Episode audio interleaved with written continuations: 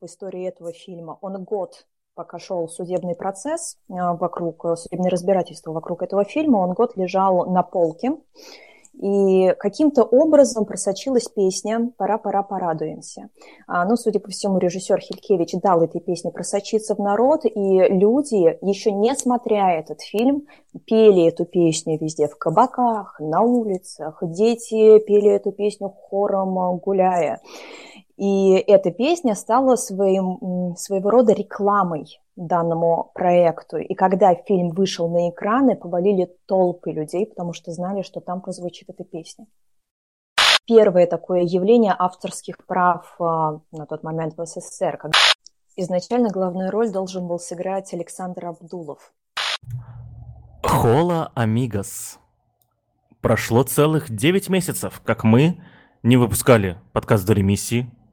Да, так что внезапно, если вы все еще на нас подписаны и увидели то, что «А что это такое за подкаст?», да, и уже забыли, кто мы такие, здравствуйте, это подкаст «Дремиссии», подкаст про современную популярную культуру, да и не только современную популярную культуру и все, что с ней связано. И, как вы можете догадаться, за последние месяцы поменялось очень многое, да, если раньше мы записывались в студии в потрясающем городе Ульяновске, то сегодня мы записываемся онлайн в потрясающей виртуальной студии, и со мной в виртуальной студии находится а кто я такой? А я, соответственно, Паша Калашников, один из ведущих этого подкаста, и со мной в виртуальной студии находится мой постоянный соведущий, мой друг Сережа Куприянов. Сереж, скажи, пожалуйста, где ты находишься и как там сейчас погода? Всем привет, ребят, очень рад вас видеть, когда пришел на запись подкаста. Я нахожусь в Тбилиси, погода отличная, полет тоже ничего, вот, я даже не знаю, что сказать, отвык за 9 месяцев от этого подкаста. Вот, Паша, передаю тебе слово обратно. Такой занимательный выпуск у нас сегодня будет, чувствуете просто заряд. Как погода в Тбилиси, ты не сказал? Так я же сказал, что погода в Тбилиси отличная, полет нормальный, мы тут в Тбилиси все с восторгом что? Посмотрели сегодня новый клип Оксимирона. Вот что мы сегодня сделали, но говорить мы сегодня об этом не будем. Правильно, Паша? Правильно, потому что... Павел? Потому что кому нахрен нужен этот ваш Оксимирон, да, с 7-минутными диссами на людей, на которых ему наплевать, да? Вот. Да, конечно, никому не нужен, но я посмотрел сегодня 5 раз. Хочется пошутить, что у тебя нет работы, но я знаю, что у тебя есть работа. Хорошо, вот вы услышали Сережу Куприянова. И, как вы помните, нас было 3 здесь, да, с нами была и до сих пор есть рядом с нами Аня Гусева, но Аня Гусева предпочла пока отдохнуть, соответственно, от разных подкастов, так что в ближайшие выпуски ее не будет. Но теперь, на самом деле, нас будет 4, да, то есть если Аня с нами всегда есть, то с нами теперь всегда есть наша потрясающая подруга Нина Дронова. Нина, скажи привет, чтобы люди услышали твой голос, скажи, где ты находишься и как погода там сейчас. Всем привет, я нахожусь в городе прекрасном Ульяновск. Вообще я приехала из Москвы, и здесь ужасно холодно, в Ульяновске я имею в виду. Пока я несла чай на 2-й этаж, он остыл. Ужасно холодно, и я тоже планирую теплее. Например, в Тбилиси. Звучит так, как будто бы Нина живет в хрущевке и с 1-го этажа на 2-й по какой-то причине несла чай в подъезде. Да, в хрущевке, в которой на 1-м этаже разливают чай, видимо, да? У нас просто общая столовая. Да. Шутники вы, короче, вот что я хочу сказать. Ну чё, может, мы начнем меньше болтать, а больше говорить? Ну, слушай, мне сразу хотелось спеть песню группы «Дюна» — это «Коммунальная квартира», но раз Нина сказала, значит, мы приходим к теме выпуска, который вы видите в названии, соответственно, да? И сегодня мы, наверное, первый раз Я в своей подкастной карьере, в долгой подкастной карьере, на секундочку, первый раз в жизни буду декомпозировать фильм, обсуждать один конкретно фильм, хоть он и типа многосерийный, но... Мы сегодня будем обсуждать многосерийный фильм «Советский Д'Артаньян и три мушкетера», вот, который вышел, на секундочку, в 1900... Все слышат, как я нажимаю мышкой, открываю Кинопоиск. Нина подсказывает, там 79-й, кажется, да, я не помню с летом. А не поверите, я прав. В 1979 году, вот, вышел он, скорее всего, тогда было... Я правильно понимаю, что он выходил в кино, да, соответственно. Тогда такие ТВ-шоу еще не выходили полноценно, хотя здесь меня может опровергнуть кто-нибудь. Вот, и... у нас было задание, домашнее задание с ребятами, пересмотреть, соответственно, этот потрясающий фильм. И я после того, как его пересмотрел, пришел к мнению, что фильму «Д'Артаньян и три мушкетера», который любой человек, я не знаю, там старше 25 лет, если его спросить, то, топ-10 советских фильмов, да, которые, ладно, не самых крутых именно, а известных, да, он гарантированно, с вероятностью 90%, он попадет в этот топ-10. Я считаю то, что фильму «Д'Артаньян и три мушкетера» нечего делать на Олимпе советского кинематографа. Вот. И у меня на это есть две причины, которые сразу приходят в голову. Первое. Скорее всего, я, не разбираясь в жанрах, да, как и большинство людей, не разбираются в жанрах кино, зря упрекну этот фильм в тотальной дешевизне даже для 70-х годов 20 века. Да, то есть выглядит он дешево, выглядит он очень посредственно, и на фоне, допустим, картин, которые были сняты в то же время, с разницей в 5 лет как минимум вышел... Иван Васильевич меняет профессию за 5 лет до этого, который выглядел и по картинке, и по качеству, соответственно, декорации всего гораздо дороже. Вот. Я не знаю, почему он выглядит настолько дешево. Итак, скажите, пожалуйста, почему фильм «Д'Артаньян и три мушкетера» выглядит настолько дешево? Ну, Паша сразу нас поставила, конечно, в такие рамки, ответить на его вопрос не так уж и легко. Я хотел бы сначала ответить на другой вопрос, вернее, на утверждение, которое сделал Паша, о том, что этот фильм в любом случае вошел в топ-10 фильмов любого человека, там, вот в топ-10 советских кино. Я думаю, что это не совсем так, что это не совсем... корректно, потому что это такое все-таки очень жанровое кино, это кино для поклонников определенного жанра, извините, я сегодня не очень складно говорю, вот, и, например, в мой топ-10 советских кино этот фильм бы точно не вошел, и, честно говоря, я не знаю ни одного человека, который прям вот с восторгом увлекался бы или там вот рассказывал бы об этом кино, ну, кроме, наверное, Ивана Абрамова, известного стендап-комика, вот, что думаешь... Нина, потому что мне кажется, что это, вообще говоря, не самый очевидный советский фильм. То есть это не первое, что приходит в голову, когда говорят о советском кино. Просто если мы говорим о «Трех мушкетерах», здесь нужно понимать, что у этого фильма была достаточно сложная судьба к вопросу Паши о деньгах. Так, например, на самом деле денег-то было в кино достаточно. Ну, там живые лошади, там огромное количество трюков, огромное количество массовых сцен, там есть вопросы в плане костюмов, но костюмы сам режиссер Хилькевич покупал на барахолке во Львове.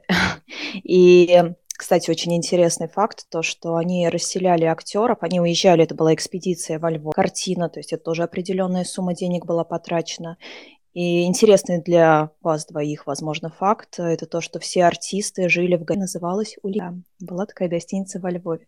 И на самом деле денег потрачено на эту картину много. Надо понимать, что это фарс. Это больше даже не комедия, а именно фарсовая история, в которую воплотил режиссер на экране. И, соответственно, эта дешевость картины идет от жанра. Что такое фарс? Расскажи, пожалуйста, нам, необразованным. Мне необразованному, ладно.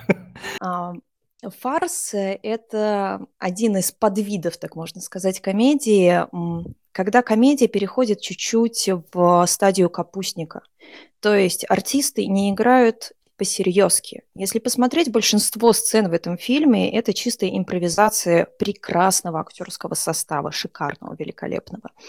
И, соответственно, очень многие сцены снимались чисто по фану, то, что называется.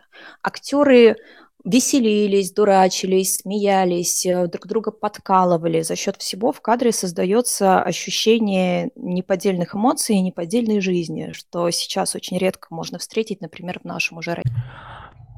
То есть, я тогда заранее заспойлерю, ты на корню сейчас убила мою вторую претензию, которую я хотел с осторожностью закинуть, что мне показалось, что это ужасная актерская игра. Видимо, это жанр такой, в котором должна быть, как будто такая... У меня при просмотре вчера, вот я пересмотрел полностью 3 серии, слово «переигрываю», вот, постоянно было в голове, вот, вы переигрываете, господин, вы переигрываете, да, вот, то есть вот это вот, типа, любовь это игра, в которой победителю достается смерть, да, вот, то есть это жанр, короче, ты хочешь сказать.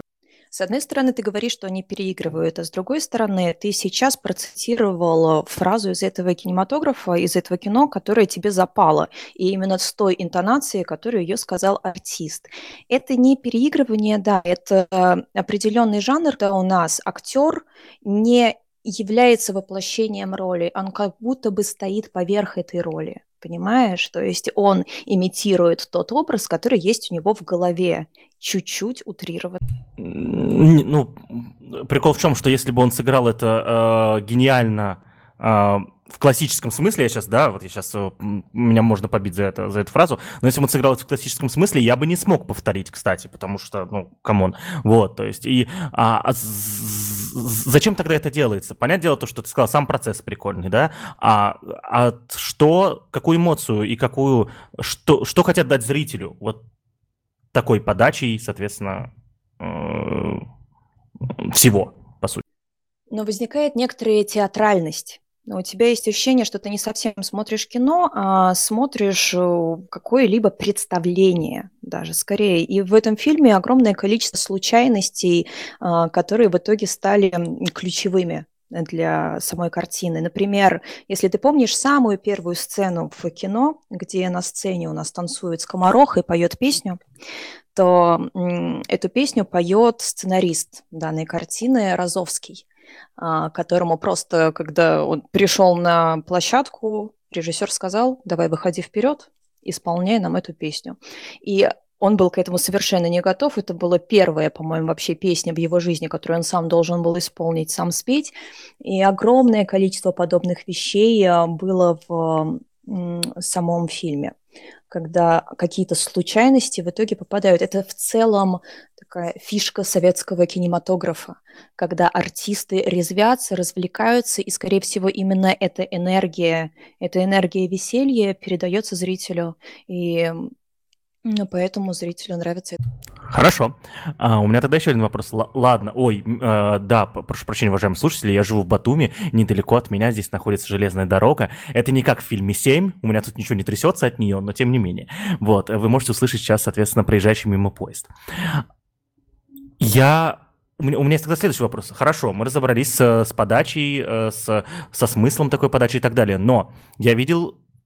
минимум три сцены, которые я заметил, где актеры откровенно лыбились просто во время игры, во время исполнения, соответственно. И это потом ушло в конечный монтаж, да? То есть там есть сцена, где... кардинал разговаривает с Миледи, да, вот, и там просто видно то, что они реально то ли текст забыли, то ли на ходу его придумывали, и Миледи просто, ну, типа, рассмеялась и ушла, да, то есть я не знаю, может, так задумано было, но это, вот, есть сцена, где Атос там, когда рассказывает про Миледи, соответственно, обжигается об свечу такой, и это, тоже оставили в конечном монтаже, где Атос вот в той же самой сцене там орет просто на Боярского, у него прям на лице лыба просто пробивается, черт возьми. Это почему оставляют? Вот зачем это передали? Но они таким образом как раз-таки подтверждают свою жанровость, они снимают с себя всякую ответственность, они играются в это, как актеры, как дети, они просто играются в эту историю. Нужно понимать, что до возникновения этого фильма только за первые, по-моему, 50 лет существования кинематографа было отснято около 100 картин по 3 мушкетерам. И нужно было привнести что-то свое, что-то новое, что-то интересное. Даже ты говорил про то, что это, наверное, первая картина. Одна из первых картин, которая транслировалась на советском киноэкране, это как раз-таки был многосерийный фильм «Три мушкетера», если я не ошибаюсь, 1920 какого-то там года. И, соответственно, когда зритель уже насмотрен, ну и тем более это книга, Ее читали все дети, ее читали все взрослые, все ее знали. Нужно же было привнести какой-то свой взгляд на это. Окей, хорошо. Тогда у меня, соответственно, вопрос про игру актеров закрыт. Ну как тогда мэчится? У меня в голове не мэчится. Смотри, мы делаем такой фарс, веселый, веселимся, развлекаемся, добавляем, по сути, да, в конечный продукт то, что в другом бы фильме назвали бы браком, да, вот, а мы добавляем это и, наоборот, считаем нашей фишкой. Какую роль тогда играют в этом во всем потрясающие песни, которые там есть? Соответственно, песни — единственное, что мне понравилось. Вот, у меня песня Арамиса до сих пор в голове играет, да, я не буду сейчас ее напевать, потому что нам нужно возвращать нашу базу слушателей, а не разгонять тех, кто уже есть, да, вот, но эти вещи у меня в голове играют уже сутки, соответственно, если не больше, вот, зачем, что это за коктейль такой получается? Мы берем, сочиняем очень крутые песни и добавляем их вот в этот фарс. Я могу попробовать ответить на этот вопрос, но на самом деле ты очень толково отвечаешь, мне добавить особо нечего, я просто хотел... Но я попробую добавить, я добавлю к прошлому вопросу, прошу прощения, про музыку мы обязательно поговорим, про то, что мне кажется, что во многом это была такая потребность у актеров и у всей команды сделать что-то в духе Капустника, и Нина меня исправит, если я ошибаюсь, но мне кажется, что именно такая фарсовость и создавалась за счет атмосферы абсолютной творческой свободы и вот этого желания показывать персонажей такими, какими их придумал себе актер. А по поводу кино, прошу прощения, по поводу музыки, я хочу сказать, что конец 70-х, начало 80-х – это расцвет телеоперетты, и, возможно, в этом было какое-то взаимное влияние. То есть хотелось... Наверное, тогда у аудитории был какой-то запрос на музыкальное кино. Вот. Поправьте меня, если я ошибаюсь. Дополню Сережу. Да, действительно был запрос, во-первых, на музыкальное кино, а во-вторых, музыка и песни использовались в качестве пиара, так как тогда не было такого количества социальных сетей, таких возможностей пиариться на чем-либо. Что случилось, например, в истории этого фильма? Он год, пока шел судебный процесс, судебное разбирательство вокруг этого фильма, он год лежал на полке. И каким-то образом просочилась песня «Пора-пора». Ну, судя по всему, режиссер Хилькевич дал этой песне просочиться в народ, и люди, еще не смотря этот фильм, пели эту песню везде, в кабаках, на улицах. Дети пели эту песню хором, гуляя. И эта песня стала своего рода рекламой данному проекту. И когда фильм вышел на экраны, повалили толпы людей. Вау, а это не история, это какой-то кайф. Я вообще ей близко даже не знал. А что был за судебный процесс даже? Это вот. У меня сейчас на самом деле в голове, как ты знаешь, судебные процессы — это то, что я вижу сейчас про кино, но это связано в основном с капиталистическими заморочками всяких компаний, которые производят фильмы. А какой судебный процесс могли сделать в мире социализма с кинематографом? Я боюсь ошибиться, но сценарист, это был как раз-таки Марк Розовский, и кто был поэтом, сейчас скажу. Кто был? Александр Сергеевич Пушкин. Если что, в подкастах принято смеяться, когда кто-то смешно пошутил, вот, то есть... Но никто вроде не... Тем более смешно. В общем, не помню, Дунаевский, не Дунаевский, в суд...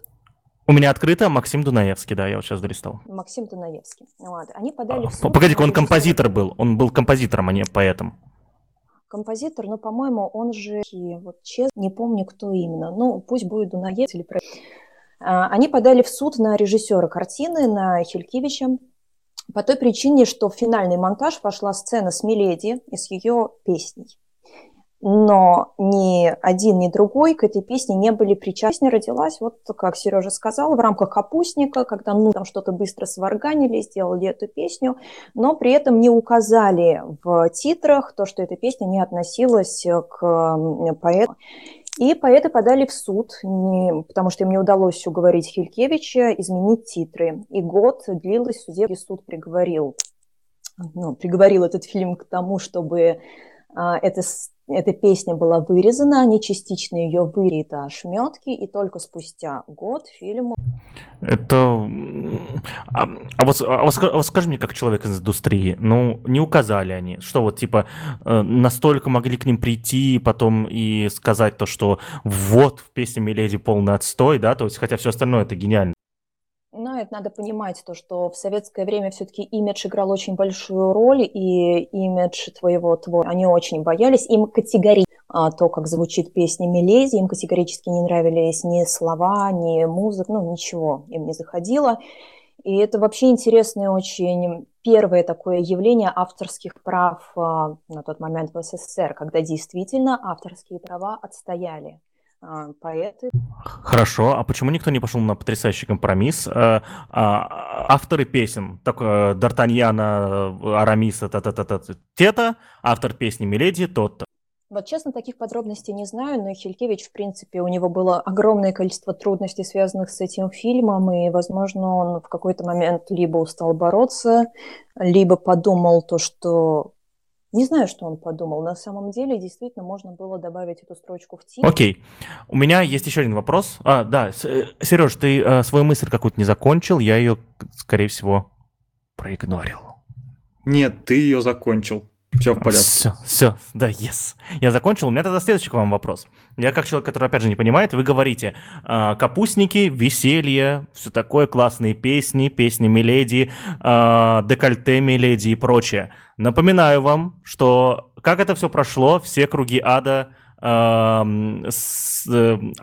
советского кино, соответственно, перед выходом. То есть это... Есть у вас понимание, как такой фильм смог выйти, соответственно, на экраны «Капустник»? Но в то время практически все фильмы были капустниками. Огромное количество, допустим, тот же самый «Иван Васильевич», это тоже другой. И этот фильм проходил через достаточно жесткую цензуру. Изначально, когда его посмотрела комиссия, было очень много вопросов к этому фильму, но в итоге убрали только один момент. Это самое начало фильма, опять же, песня «Скомороха», когда он говорит о том, что шпион сидит в сарае. И комиссия сказала то, что шпионов в СССР нет и сортир в СССР, после чего все эти слова... Прикольно, хорошо. Тогда у меня вопрос к Сереже. Скажи, пожалуйста, Сережа, Михаил Боярский гений? Очень интересная у нас сегодня такая история, да, как будто бы Паша берет у меня и у Нины интервью, а я просто не знаю, что ответить. Это по поводу какой-то фактологической информации, но вот на этот вопрос я могу, к счастью, ответить, Паш. Мне кажется, что, как и многие гении эпохи позднего советского кино, Михаил Боярский немного изжил себя, он немного пережил свой талант. Это грустная такая история, но она случилась, к сожалению, со многими. Мне кажется, что в те времена, когда снимались «Мушкетеры», Боярский был неоспоримо гением. Сегодня я уже такого сказать о нем не могу. Но это, конечно, вкусовщина. Конечно, он оставил большой след в истории кино и театра. Но боюсь, что слово «гений», наверное, слишком громкое слово для него на сегодняшний день. Что думаю я. А как думаешь ты, Паш? А я беру интервью, я сегодня вопрос задаю, я не думаю ничего по этому поводу. Нина, скажи, пожалуйста, Вениамин Смехов, для наших, соответственно, слушателей, тот, кто играл Атоса, гений? Вениамин Смехов, обожаю этого артиста, лично я, но я считаю, что судить то еще живое, пройти какое-то время. Гении — это те, кто остались жить. Я все-таки призову Нину ответить, потому что мне кажется, что иногда... Гении — это не те, кто пережил свое время, да, условно говоря, то есть человек умер, о нем все еще помнят. Мне кажется, что есть люди, которые заслуживают того, чтобы стать гениями, в этом понимании, поэтому, наверное, еще при жизни стоит про них так говорить. Если бы у тебя была возможность назначить человека гением, Смехов гений в твоем понимании или нет? В моем понимании Смехов очень хороший артист. Потому что гениальность актера также меряется, как я считаю, по работам, в которых этих в которых этот актер снимал. Для меня определенными гениями из советского кинематографа являются, наверное, два человека. И, соответственно, Олег Табаков играл в фильме «Д'Артаньян и три мушкетера». Он играл потрясающего, божественного короля, который так заразительно и тупо смеялся там всегда, что я умирал с этого момента. Вот. А у меня тогда мы не будем продолжать, соответственно, задавать такие вопросы. Паш, я тебя остановлю и все-таки убедю, не побоюсь этого слова, тебя тоже ответить. Давай ответишь ты так. Какой актер из «Д'Артаньяна» твой любимый? То есть на чью актерскую игру ты запал? То есть, я так понял, что тебе в целом все это не понравилось, не впечатлило, но наверняка был кто-то, кто остался в твоем сердце навсегда. Вот кто это? Да, безусловно, это персонаж Арамиса, которого сыграл Игорь Старыгин. Я помню, я вот не совсем знаю историю, кстати, да, Игоря Старыгина. Я знаю то, что у него, почему-то и ее всегда величают, то, что печальная история Игоря Старыгина. Я, к сожалению, здесь подробностей не знаю. Вот, но, господи, вы видели просто этого утонченного мужчину, который, эти усики еще у него, господи, они такие шикарные, вот эта вот его фраза, вино отравлено, да, то есть это он еще с голосом что-то своим сделал, у него же не совсем уж такой голос был, да, то есть во всех остальных фильмах с ним связанных, он еще с голосом что-то сделал, вот, песни, насколько я понимаю, не сам он пел, да, но это, кстати, респект звукорежиссеру, потому что я когда... Вот мне нужно было прочитать о том, что он песни не сам пел, чтобы догадаться, что это все-таки не его голос. Вот. А в целом персонаж божественный. Вот. И вот.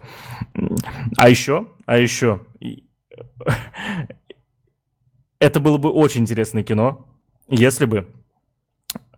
Ладно, это я потом оставлю. Нет, не потом. В смысле, почему? Я сейчас собирался это сделать. Нина, ты нам обещал до выпуска рассказать вкратце, что главную роль мог сыграть не Михаил Боярский, да, а его мог сыграть другой классный актер. Мне, кстати, нравится вот в советском кино, да, то есть эти истории, как меняли одних больших актеров на других, маленьких актеров, притом, да, вот там есть большая история про «Иронию судьбы».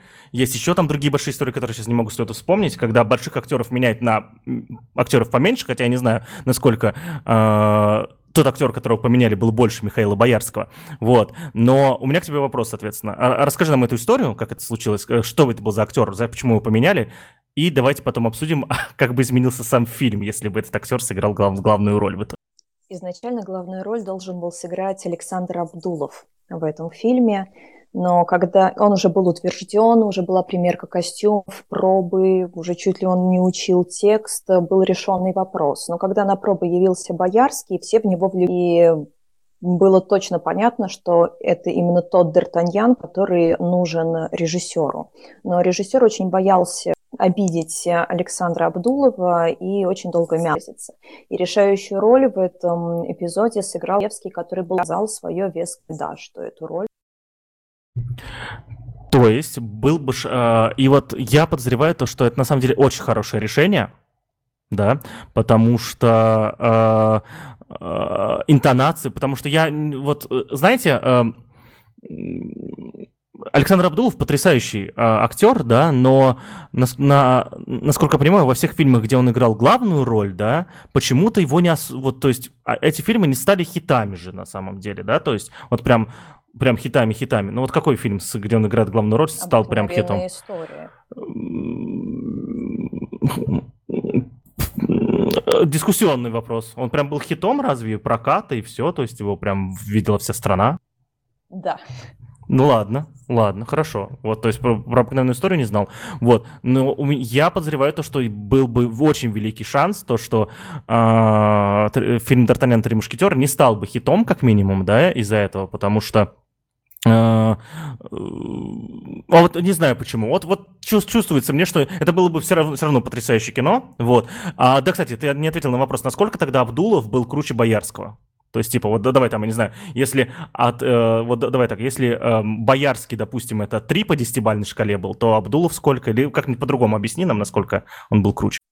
Честно говоря, так сложно ответить на этот вопрос, но, насколько я знаю, Абдулов, у него уже были за плечами какие-то сильные роли. У Боярского, по-моему, на тот момент, у него была уже собака. Но в целом, наверное, они были равноправны. Вот, и у меня есть мнение о том, что этот фильм с Александром Абдуловым был бы вот совершенно другим, потому что Михаил Боярский же лицо фильма, по сути, да, то есть там у нас и... Насколько понимаю, я же правильно помню, что книжка сама называется, что книжка называется именно «Три мушкетера», да? Я прав? Да. Вот. А фильм называется «Д'Артаньян и три мушкетера». Почему? Потому что Д'Артаньяна в этом фильме больше, чем всех трех мушкетеров вместе взятых. Да? Вот. И мне кажется, что Александр Абдулов, как человек, который затащил бы такое произведение, он был бы тоже хорош, был бы прекрасен, но хита бы почему-то не получился. Не знаю, почему мне так кажется. Вот. Хз. Но мне кажется, этот хит бы, скорее всего, случился, так как практически любой... Явился он хитом в том числе, потому что это было чуть ли не единственное рвение время. Короче, я правильно понимаю, то, что вот сейчас скажу фразу для трейлера, которую ставлю в трейлер еще этого выпуска. Фильм «Д'Артаньян и три мушкетера» был обречен на успех. Окей. В принципе, смотрите, я планировал, на самом деле, оспаривать свою точку зрения по поводу того, что это плохое кино, а вы меня, конкретно Нина, меня жанровым объяснением того, что это за кино, разбило все, что я хотел дальше по этому поводу говорить. Поэтому, на самом деле, у меня тогда еще предложение такое. В какой момент, да, вот нам стоит... сесть и пересмотреть фильм «Д'Артаньян и три мушкетера». Напоминаю, все три серии идут примерно 5 часов. Какое должно быть настроение, чтобы ты прям получил от него удовольствие все еще? Или пересматривать его смысла нет, если ты не готовишься к подкасту про него? Я считаю, как любой советский фильм, его можно пересматривать в любой. Тут не нужно какое-то... Заходит достаточно легко, уйти какая-то фоновая история. Я вообще люблю фильм, который лами одновременно, и для меня важно, чтобы даже звук на звуковой дорожке.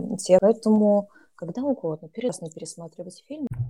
Сережа, когда, по твоему мнению, стоит пересмотреть фильм «Д'Артаньян и три мушкетера»? Да, вот я сейчас, возможно, скажу непопулярное такое мнение. Я во многом повторю то, о чем сейчас сказала Нина, о том, что стоит посмотреть это кино в любое время, но в первую очередь в любое время его стоит посмотреть потому, что оно не обладает каким-то удивительным художественным эффектом. То есть, на самом деле, это действительно хорошее кино, хорошее советское кино. Но кино конца 70-х, вообще 70-х годов в Советском Союзе, это было не выдающееся кино в целом. То есть, известно, да, что эти фильмы, которые мы все очень любим в России, фильмы там и... Рязанова, и Гайдая, и прочих классиков советского кинематографа, они, к сожалению, не вошли в историю кино, вот в широкую историю кино, и поэтому очень нечетко, конечно, я выражаю свою мысль о том, что это кино, оно подходит любому человеку, который так или иначе погружен в советское кино. Если вы в детстве смотрели любое советское кино, смотрели «Приключения Шурика», смотрели... там, не знаю, «Гараж», «Иронию судьбы» и так далее, то вот то для вас кино про мушкетеров и Д'Артаньяна, оно будет иметь большое влияние на вас. Но если по какой-то причине эта часть русской и советской культуры была вами упущена, скорее всего, это кино вам не понравится, не подойдет, и, скорее всего, вам его смотреть и не нужно, потому что я не думаю, что вы очень многое упустите, не посмотрев его.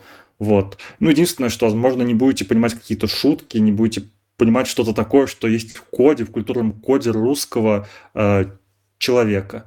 Вот. А музыка из этого кино, она, конечно, бессмертная, она навсегда останется с нами, мы все ее знаем и помним. Вот. Тут есть очень тонкая такая грань между музыкой из кино и самим кинофильмом. Я не уверен, что его стоит вообще в принципе смотреть, вот. Но если вы увлекаетесь советским кино, и если вас это вызывает какие-то трогательные чувства, то тогда, безусловно, в любое время.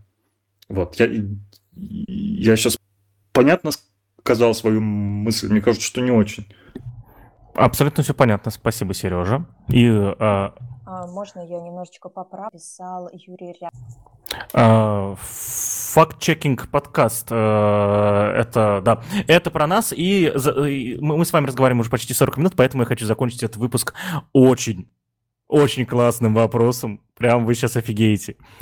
Нина, скажи, пожалуйста, с каким настроением нужно пересмотреть фильм «Мушкетеры 20 лет спустя»?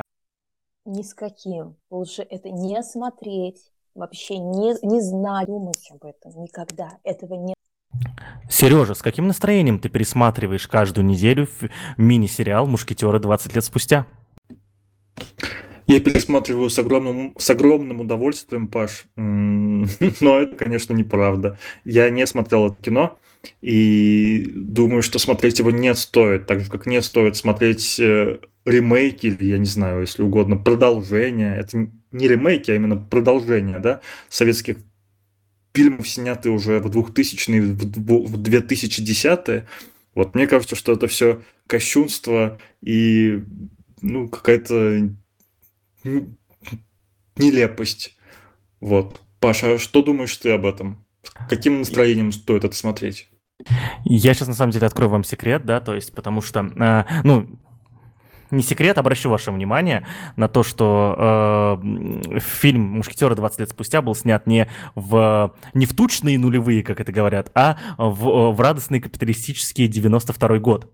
Более того, в 93-м году вышел фильм «Тайна королевы Анны» или «Мушкетеры 30 лет спустя». То есть, понимаете, я правильно понимаю, мне кажется, я правильно понимаю то, что капиталистическая жилка захватила полностью отечественный кинематограф, соответственно, и он решил, соответственно, зарабатывать деньги на брендах уже, да, работающих брендах, более того.